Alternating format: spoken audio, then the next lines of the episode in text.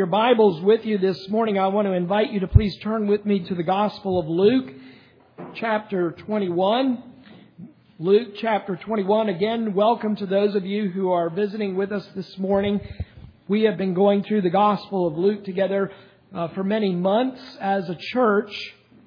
And at the beginning of the week, my ambition was to get through all of the prophetic words of Christ in this chapter uh, down through verse 38. By the end of the week, my ambition was just to get through verse 5.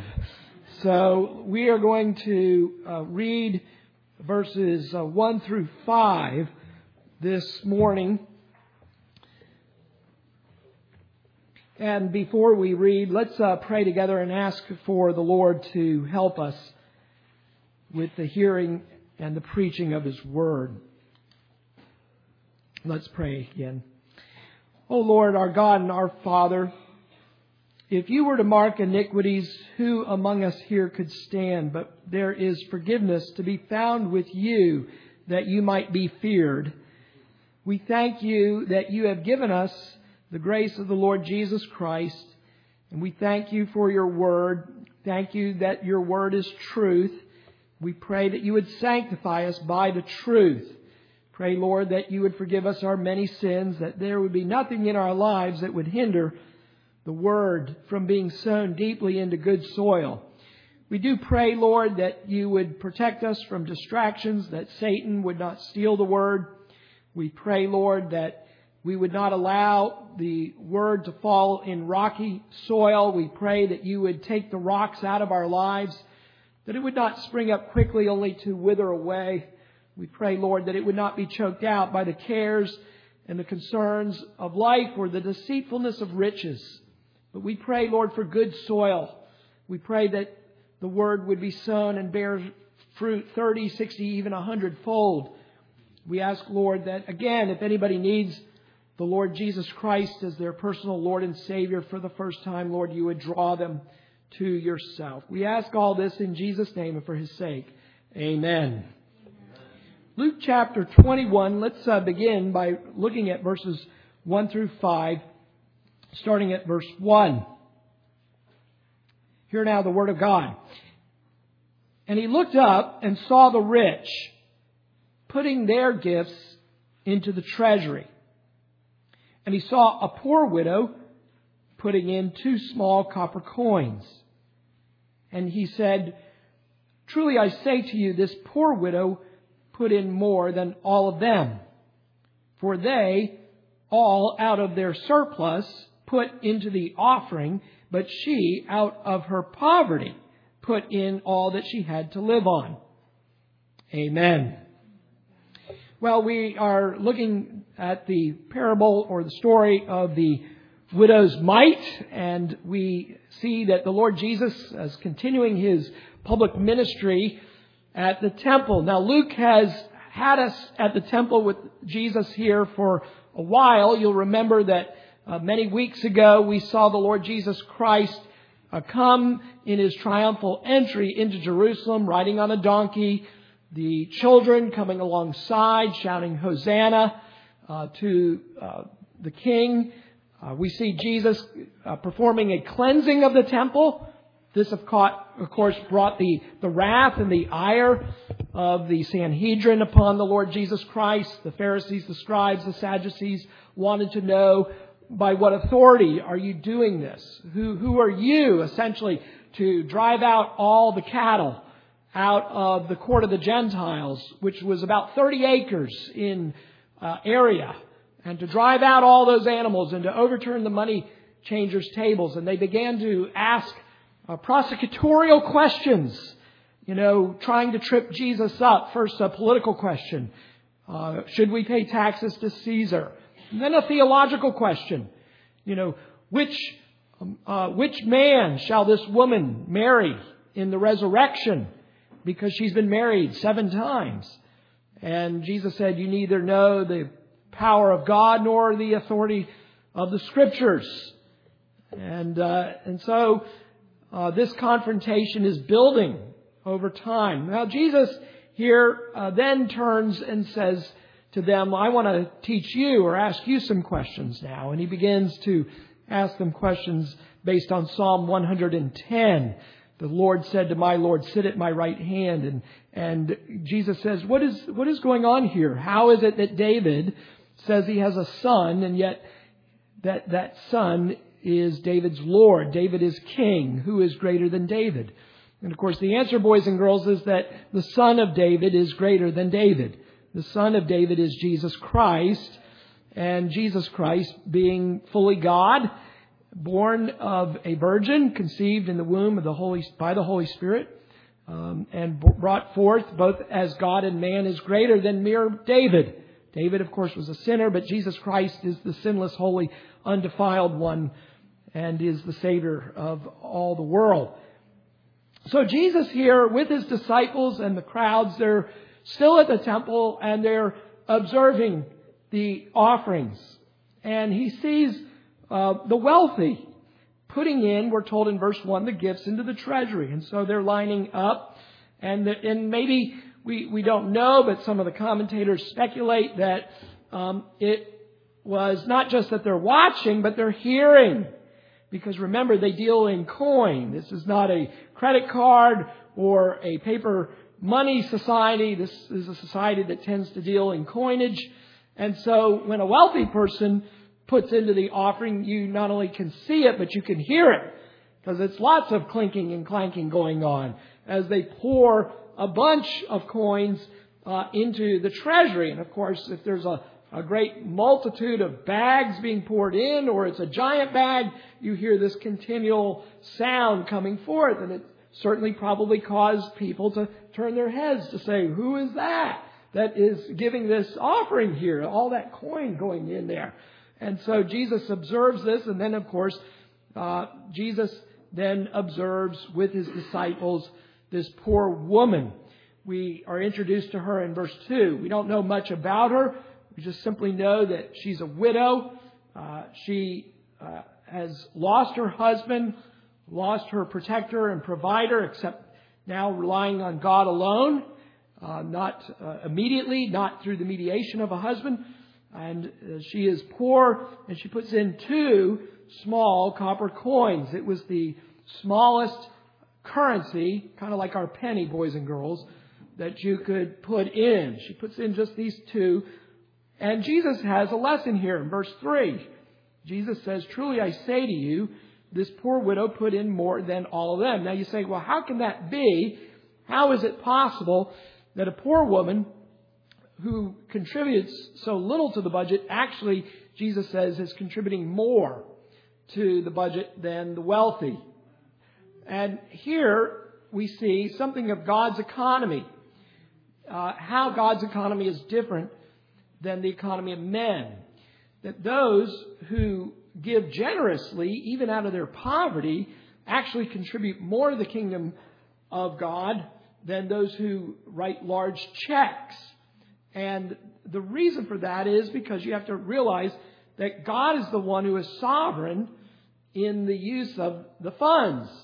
And that God, in the mystery of His own economy, is able to multiply gifts that are given in faith, even if they're very small gifts, in ways that He's not obligated to do with those who give large gifts.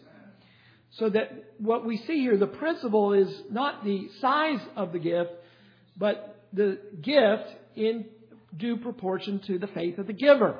Now, this woman gives in large faith because we're told that she gives everything she had. And so we see here that because this woman gave in faith uh, everything that she had, the Lord was pleased to acknowledge that she actually contributed somehow, uh, mysteriously. But you have to remember, this is the God who multiplies the fish and the loaves uh, that this gift contributed more to your salvation than what the rich gave at this temple. Think about that. You are in Jesus Christ today in the 21st century in part because of what this widow gave more than what the wealthy gave. Because God used that in ways, remember, how did you get saved? You got saved by people bring the gospel to you. Well, who brought the gospel to you? Well, people who brought the gospel to them. Who brought the gospel to them? Well, the people before them and on back. And you can go all the way back to this very scene at the temple.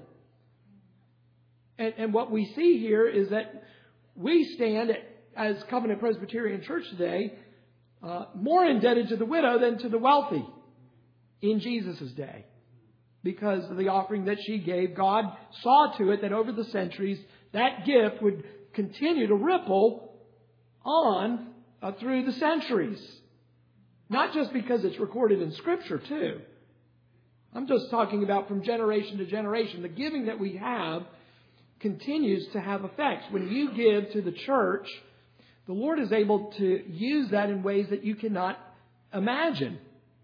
That there, there, there are gifts that are given in faith to the Lord Jesus Christ that may continue to give for another five, six centuries. We don't know. God is the one who's in charge.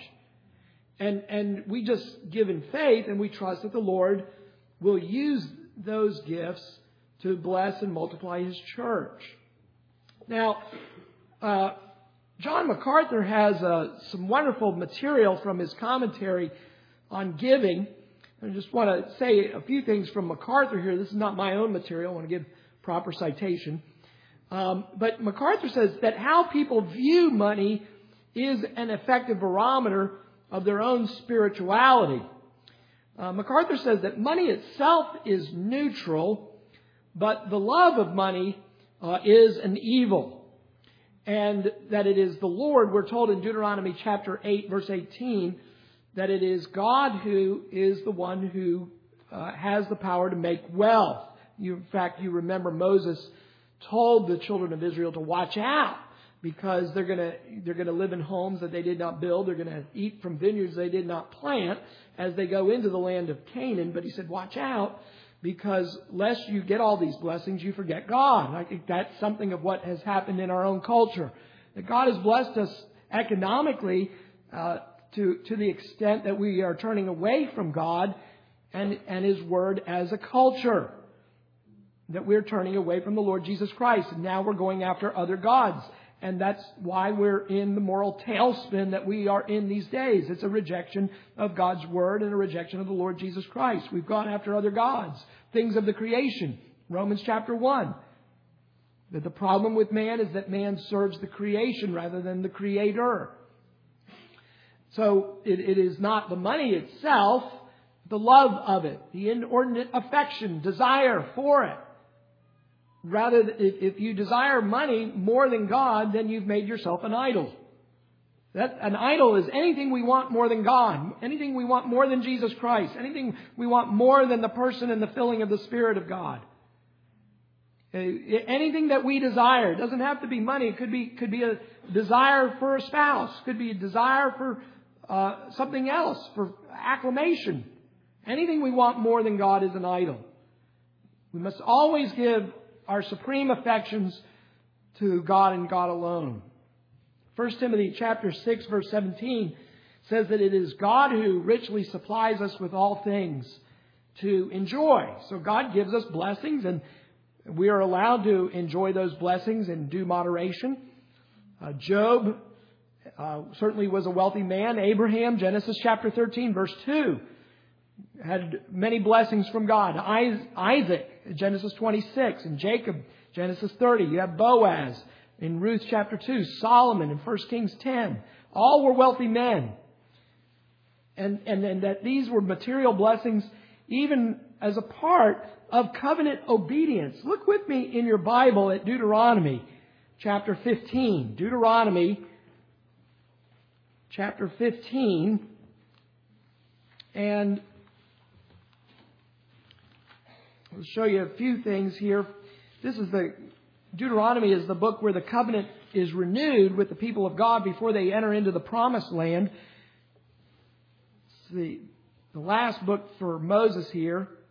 And in Deuteronomy 15 verses 4 through 6, look, this was the promise from God for the children of Israel if they would be covenantally faithful to him in the land. However, there will be no poor among you, since the Lord will surely bless you in the land which the Lord your God is giving you as an inheritance to possess. If, if only you listen obediently to the voice of the Lord your God, to carefully observe all this commandment which I am commanding you today. For the Lord your God will bless you as he has promised you, and you will lend to many nations, but you will not borrow. You will rule over many nations, but they will not rule over you. Jump down uh, to chapter 26, same book, Deuteronomy 26 and verse 15.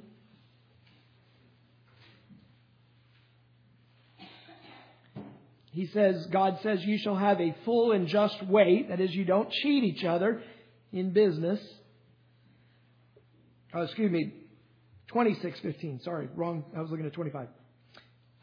26 verse 15. Look down from your holy habitation from heaven and bless your people Israel and the ground which you have given us, a land flowing with milk and honey, as you swore to our fathers. So there's the covenantal promise of blessing if the people of God uh, would obey. Look at chapter 28, verse 11, Deuteronomy 28. Verse 11, the Lord will make you abound in prosperity in the offspring of your body and in the offspring of your beast and in the produce of your ground in the land which the Lord swore to your fathers to give you. So we see here that uh, these things are blessings from God. Material blessings are uh, blessings from the Lord. However, but the Bible forbids the love of money, the inordinate affection of these things. 1 Timothy 6, verse 10 says, The love of money is the root of all sorts of evil.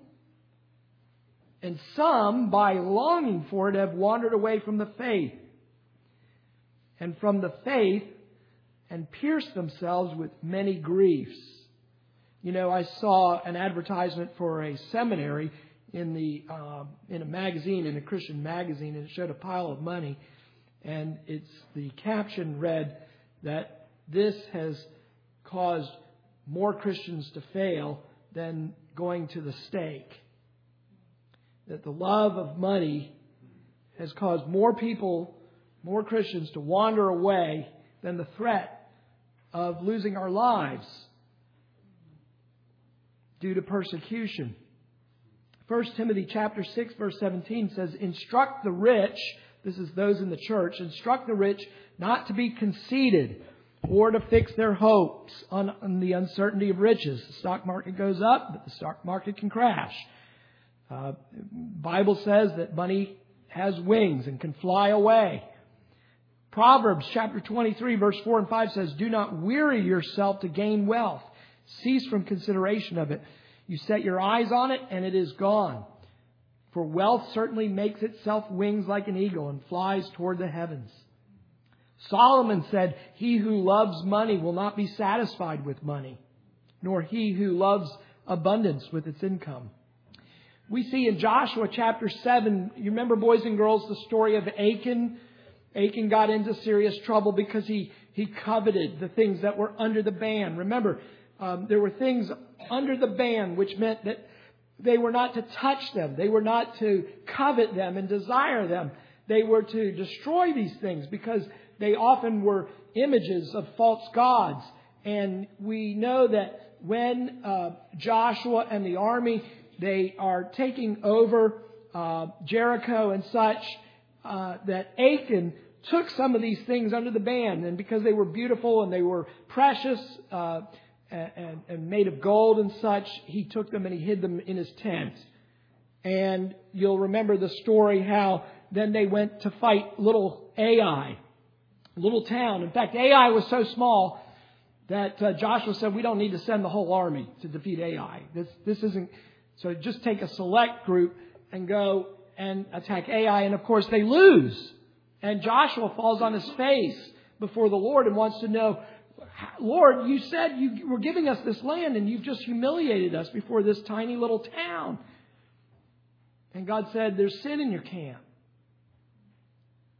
Somebody's coveted the things that were under the ban.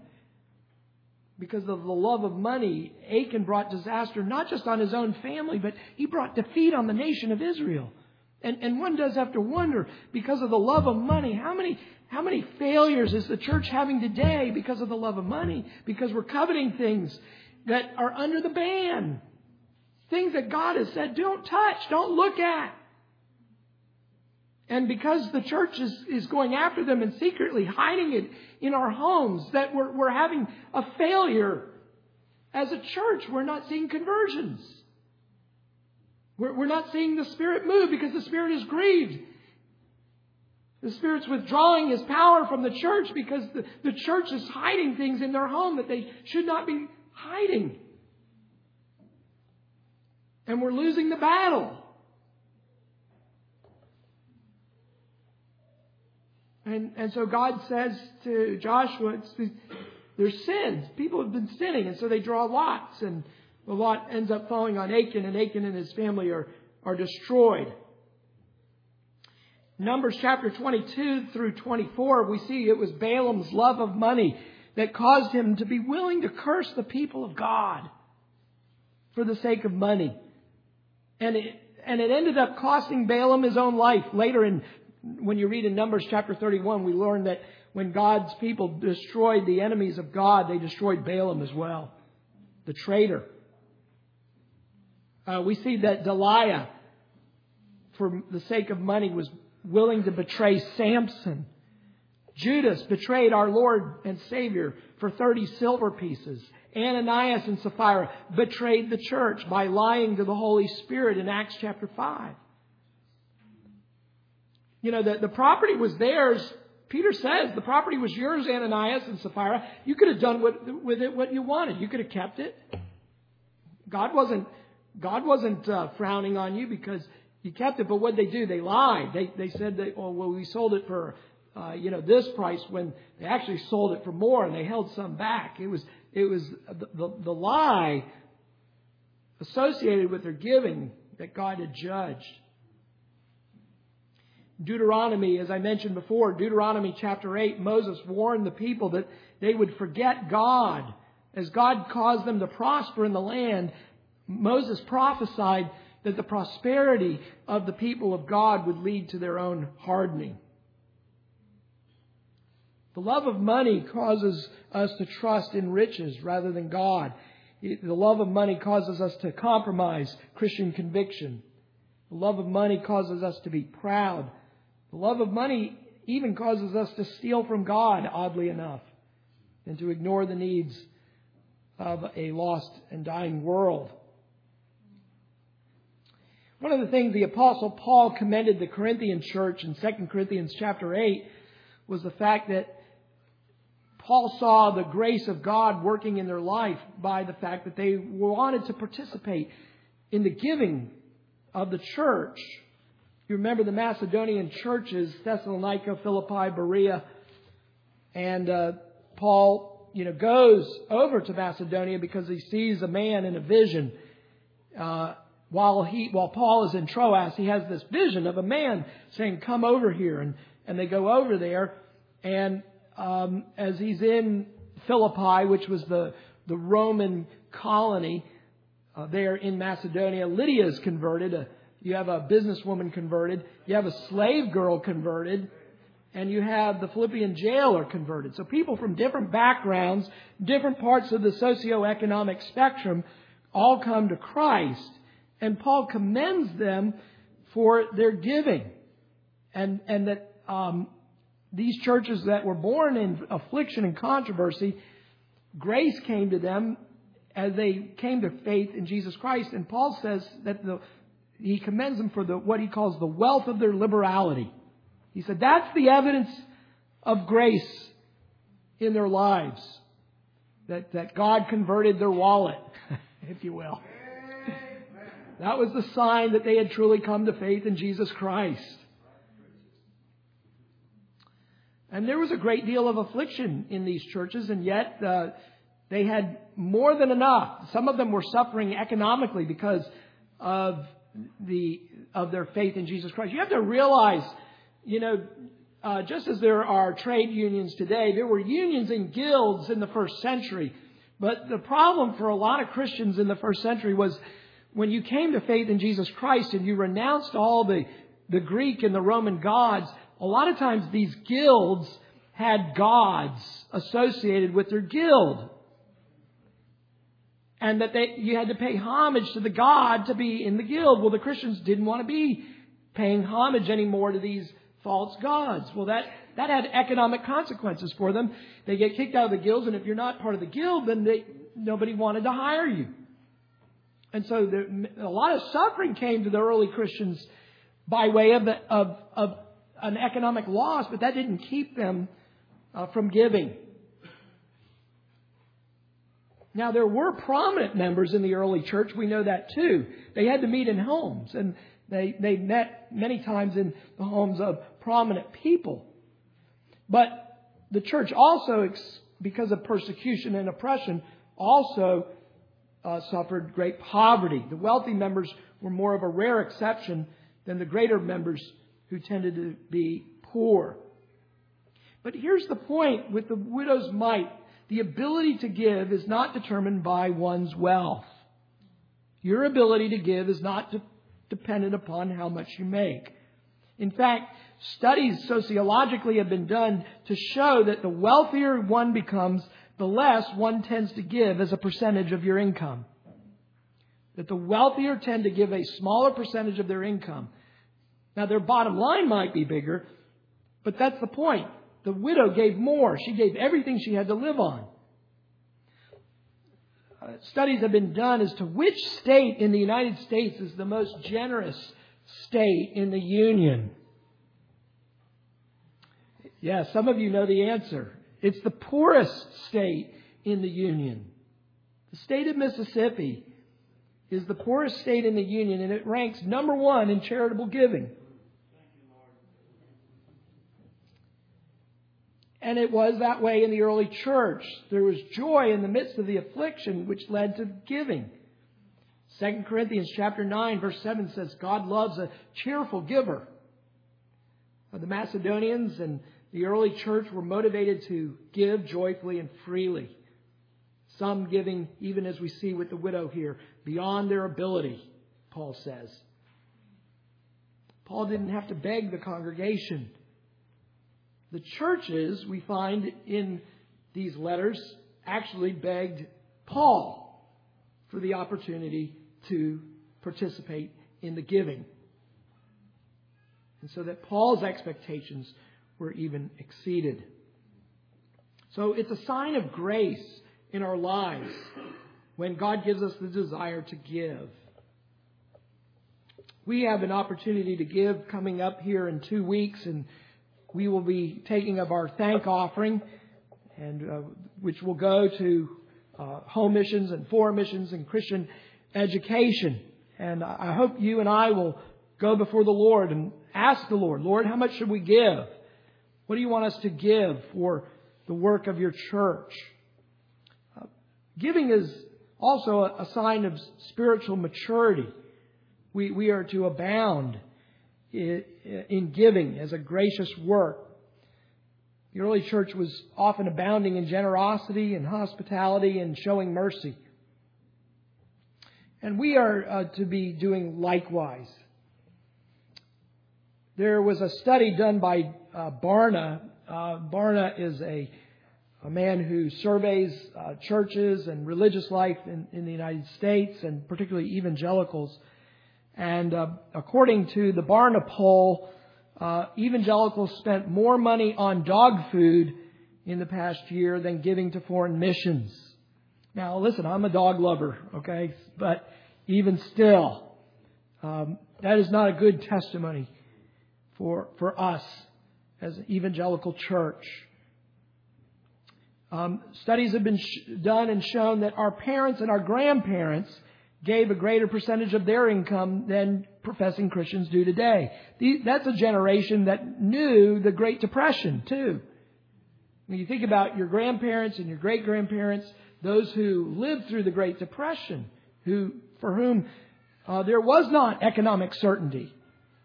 Uh, there, there, but yet the giving in previous generations, we know from studies, was greater than today.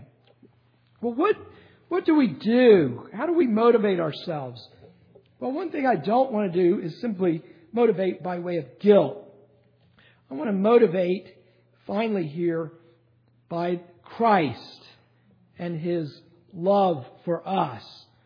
What I think ought to motivate Christians, not just in giving in general, but everything we do, is the Lord Jesus Christ. That God sent us the Lord Jesus. And that Christ being rich, being the eternal Son of God in glory with the Father and the Holy Spirit, remember that the Son has always been with the Father and the Spirit for eternity past.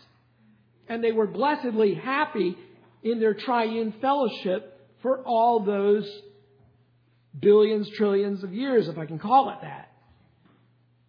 And yet, the Bible says that out of God's love, the Father sent the Son. Now, the Son, we have to understand, is not unwilling. He's not an unwilling participant in the covenant of redemption.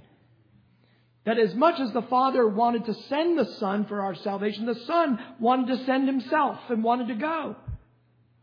That Christ, though being rich in glory in heaven, as very God of very God, was willing to clothe Himself with our poverty this is why children, when you study your catechism, the shorter catechism, and we get to the question about the humiliation of Christ, where does the answer begin? The, the, the humiliation of Christ begins with his what? His incarnation.